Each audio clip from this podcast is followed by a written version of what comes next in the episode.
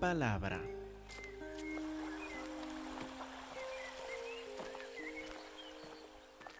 De Dios, por favor, abren sus Biblias a Mateo capítulo 13. Mateo 13, versículo 1. Mateo 13, versículo 1. Con esto vamos a repasar los últimos 40 domingos. Mateo 13, versículo 1 dice, Aquel día salió Jesús de la casa y se sentó junto al mar. Se le juntó mucha gente. Entrando él en la barca, se sentó y toda la gente estaba en la playa.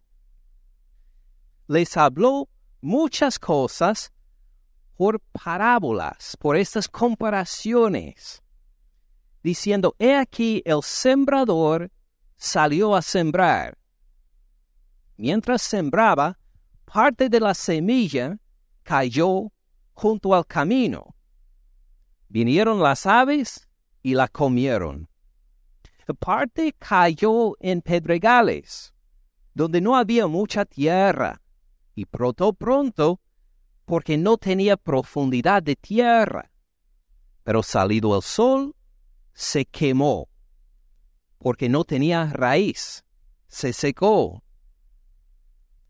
Parte cayó entre espinos, y los espinos crecieron y la ahogaron pero parte cayó en buena tierra y dio fruto, cual a ciento, cual a sesenta, cual a treinta por uno. El que tiene oídos para oír, oiga. Cuatro clases de tierra diferente en que cae buena semilla. No hay ningún problema con la semilla aquí, sino en la tierra donde la semilla cayó. Ahora, vamos a considerar cuando empezamos el estudio de Mateo, primero de septiembre 2013. ¿Dónde estuvo usted ese domingo? ¿O por esa época? ¿Cómo estaba? Acuérdense que era más o menos cuando empezó el año escolar. Los niños tenían apenas dos, tres semanas en las clases en este entonces. ¿Se acuerdan de sus pensamientos entrando en el verano? Ni habían cambiado el color de las hojas todavía. ¿Dónde estaban en ese entonces? Algunos de ustedes no estuvieron con nosotros. Otros de ustedes estuvieron acá ese día y escucharon que por fin terminamos esta odisea por toda la carta de Romanos de seis, siete años en la carta a los romanos, ahora íbamos a empezar este nuevo estudio del Evangelio de Mateo. ¿Qué pensaba en ese entonces? ¿Qué prioridades había en su vida? ¿Qué pensaba acerca de la palabra de Dios? ¿Cómo era su afán o falta de afán de llegar a la iglesia en ese entonces? ¿Qué pensaba? ¿Cómo era su forma de pensar? Vuelva a este mes, al septiembre, para considerar. Para algunos de nosotros nuestras vidas han cambiado mucho en estos meses, ¿verdad?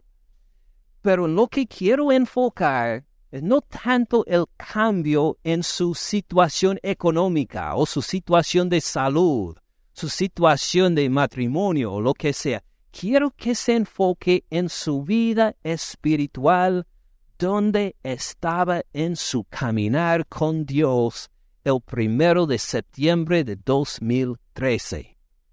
¿Cómo estaba en su caminar con Él? Hace 40 domingos. El Evangelio de Mateo ha sido esta semilla, sembrada por el sembrador, el Señor Cristo Jesús.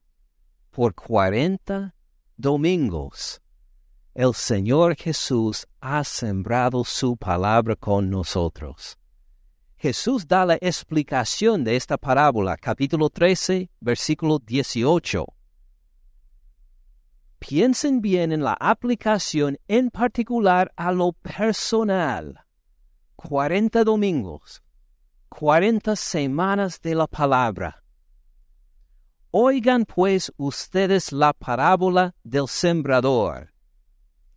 Versículo 19. Cuando alguno oye la palabra del reino y no la entiende, viene el malo, arrebata lo que fue sembrado en su corazón. Este es el que fue sembrado junto al camino. Acuérdense cómo lo describió en versículo 4. Mientras sembraba, parte de la semilla cayó junto al camino, vinieron las aves y la, la comieron.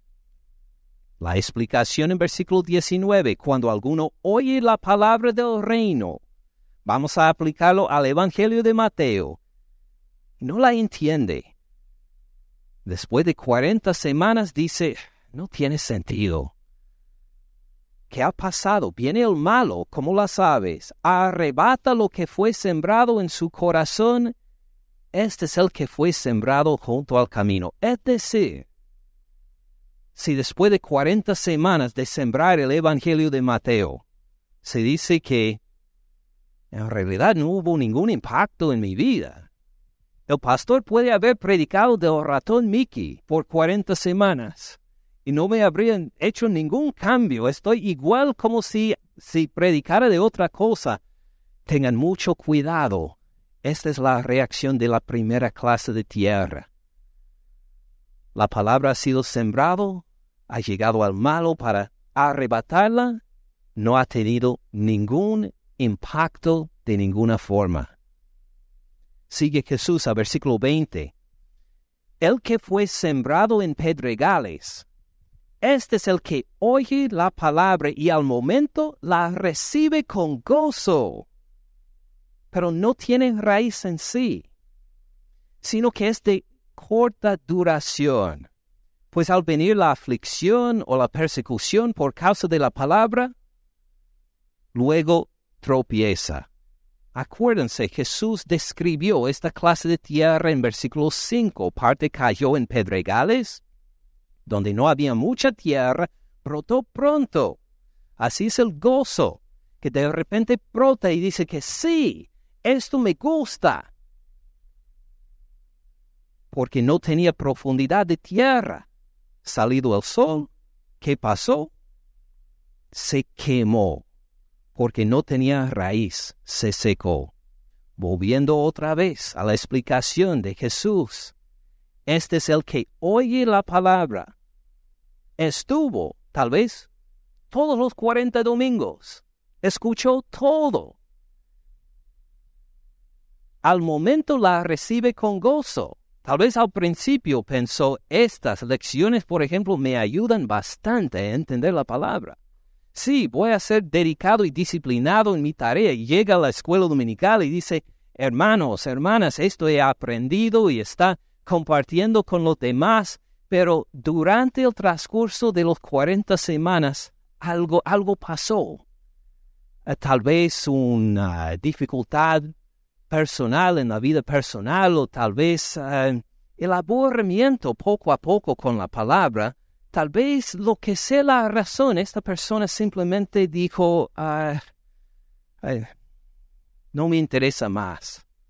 Tal vez se sentía vergüenza al hacer su tarea o estudiar la palabra y ver que los otros no tenían tanto interés en hacerlo, se sentía apenado y dijo que no, prefiero, no quiero sobresalir o contestar todas las preguntas, mejor no voy a, no voy a participar tanto, no voy a, continuar a hacer la tarea, lo que sea, con la persecución, dejó de lado la palabra. Y Ahora llegar a los repasos, uh, es bastante difícil, porque uno se va viendo todo lo que ha aprendido en todas estas semanas. Si usted vio que sí, al empezar a escuchar de Mateo, me dio mucho interés, me gustó, pero semana por semana mi interés en la palabra se ha disminuido bastante. Hermanos, si esto describe a usted, por favor, tengan mucho cuidado, esta es la segunda clase de tierra. de la persona que tuvo mucho interés al principio, pero luego se secó. Porque es difícil estudiar la palabra. Cuesta tiempo y sacrificio entenderlo. Sigue Jesús en versículo 22. El que fue sembrado entre espinos. Este es el que oye la palabra, pero el afán de este siglo el engaño de las riquezas ahogan la palabra. Se hacen infructuosa, no produce nada. Piensa en los últimos 40 domingos. Se dice que sí, al principio estaba bien. Estudiaba la palabra. Me sentía gozo a verlo, pero luego llegó el trabajo, luego llegaron las responsabilidades y no pude ir ni, ni los domingos, ni los lunes, ni los jueves, y que, porque, bueno, hay grandes oportunidades fuera para salir adelante. Y, y si vio que de ahí otra vez empezó bien, pero volvió a caer, a tener interés en otras cosas materiales. Si dice así han sido mis los últimos 40 domingos. Hermano o hermana, tenga mucho cuidado porque así describe Jesús la tercera clase de tierra. El que fue sembrado entre espinos es el que oye la palabra, pero el afán, la pasión por las cosas de este siglo, las cosas materiales, el engaño de las riquezas, ahogan la palabra, se hace infructuosa. Si usted se ve los últimos cuarenta domingos en una de esas tres clases de tierra, por favor arrepiéntanse. Hablaremos más de esto en un momento. Pero en versículo 23 describe lo que espero que haya sido la bendición de todos nosotros acá los últimos cuarenta domingos. El que fue sembrado en buena tierra, este es el que oye y entiende la palabra, la recibe, como lo describe Lucas, persevera en la palabra. O tal vez llegan críticas, tal vez llegan a la presión de las cosas materiales llegan presiones, pero persevera en la palabra, la guarda hacia el esfuerzo, hacia el sacrificio para ponerla en práctica, la obedece y mira qué hace, produce a ciento, a sesenta, a treinta por uno. Espero que puedan decir después de estas cuarenta domingos, tengo más pasión por hablar con otros de las cosas de Dios. Tengo más pasión por evangelizar o de platicar con los hermanos, de pasar tiempo con los hermanos para animarles en la palabra. Tengo más paz con mi Señor Jesús. Lo conozco mejor. Ahora broto en adoración a Él. He visto el, el, arrepentimiento en mi vida. Ahora viendo cómo Jesús nos llama a esto. Uno dice que lo que voy aprendiendo de la palabra aún de hace meses, veo que está obrando, produciendo fruto en mi vida con el Señor, fruto en mi vida con los hermanos, lo que espero es que cada uno de nosotros nos podamos encontrar en esta clase de tierra buena, bendecida por haber escuchado la palabra y haberla recibido de corazón, un corazón en perseverancia y en fe y en amor. Piensen, 40 domingos, primero de septiembre hasta ahora ¿Hay garantía que todos nosotros lleguemos al próximo septiembre? No, no hay garantía.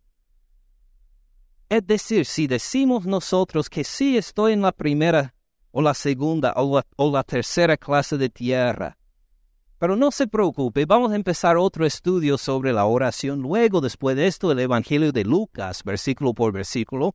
Así que tengo tiempo todavía hay garantía que llegue el próximo primero de septiembre. No. Si el Señor Cristo Jesús no viene antes, llegará algún día, le aseguro, un septiembre que usted no va a ver. No sé cuándo será. Espero que no sea pronto. Pero algún día va a haber un septiembre que sus familiares verán, que otros hermanos de la iglesia verán, pero que usted mismo no verá porque ya se acabó su tiempo. ¿En qué clase de tierra se va a encontrar en ese día? Oh, espero que sea la cuarta. Si está en la primera, la segunda o la tercera, arrepiéntanse ya de repente. Tomando en consideración otra parábola que Jesús nos cuenta acá en Mateo 13, abren a Mateo 13, versículo 45, 13, 45. También el reino de los cielos.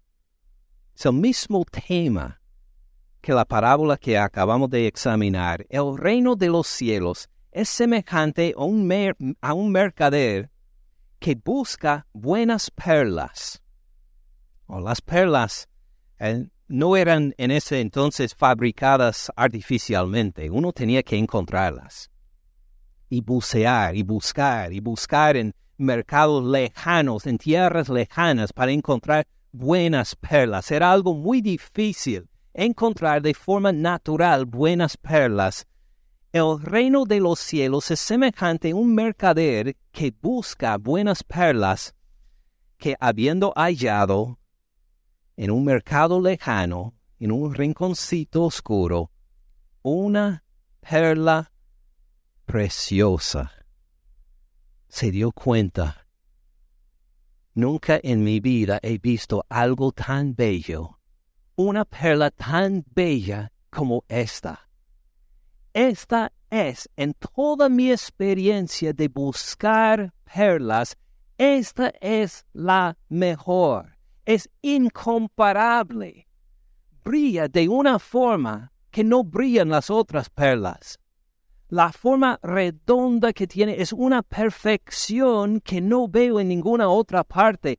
Esta es la mejor perla que he encontrado en mi vida. El reino de los cielos es semejante a un mercader que busca buenas perlas y habiendo hallado una perla preciosa, fue y vendió todo lo que tenía y la compró, porque reconoció que esta perla es de más valor que cualquier otra cosa que tengo. Esta es la actitud de tener a la palabra de nuestro Señor Cristo Jesús.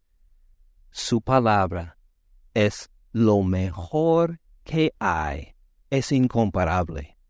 Usted puede haber leído cualquier novela, cualquier obra de ficción, cualquier libro de, de ciencias, ha visto tal vez cualquier video, video de cualquier clase. Según la palabra de Cristo Jesús, no hay comparación con su palabra.